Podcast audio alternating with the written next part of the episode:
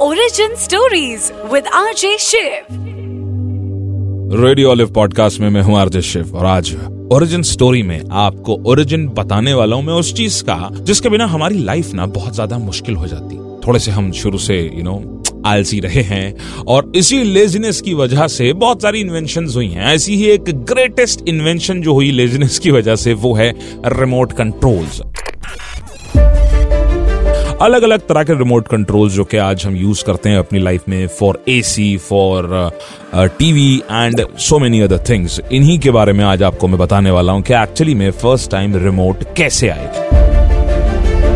देखिए, अगर हम थोड़ा सा हिस्ट्री में जाएँ तो इनिशियली जो रिमोट कंट्रोल्स डिज़ाइन किए गए थे, वो थे wired version by German engineer Werner von Siemens in 1870 and इसके बाद रेडियो कंट्रोल्ड कुछ रिमोट कंट्रोल्स थे by British engineer Ernest Wilson and C J Evans in 1897 and एक प्रोटोटाइप इन्वेंट किया गया था by the great Nikola Tesla जो कि उन्होंने 1898 में डेमोन्स्ट्रेट किया था।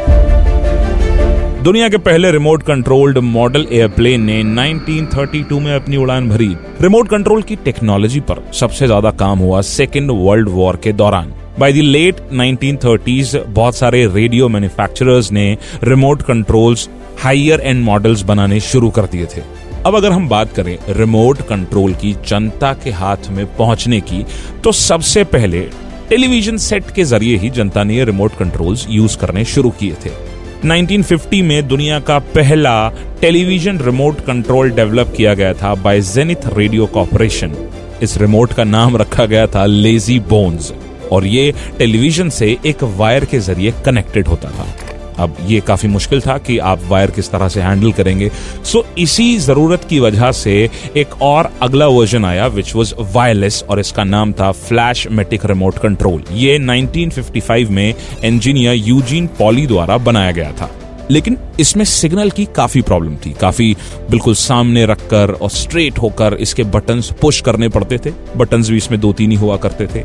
But A refined and a better version in 1956 was developed by Robert Adler for Zenith Space Command.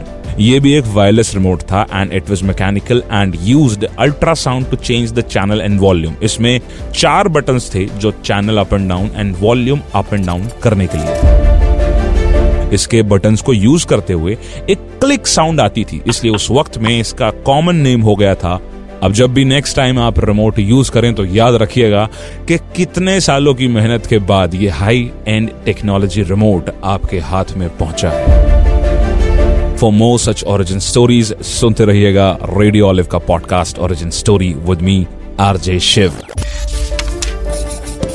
Origin Stories with RJ Shiv. RJ Shiv.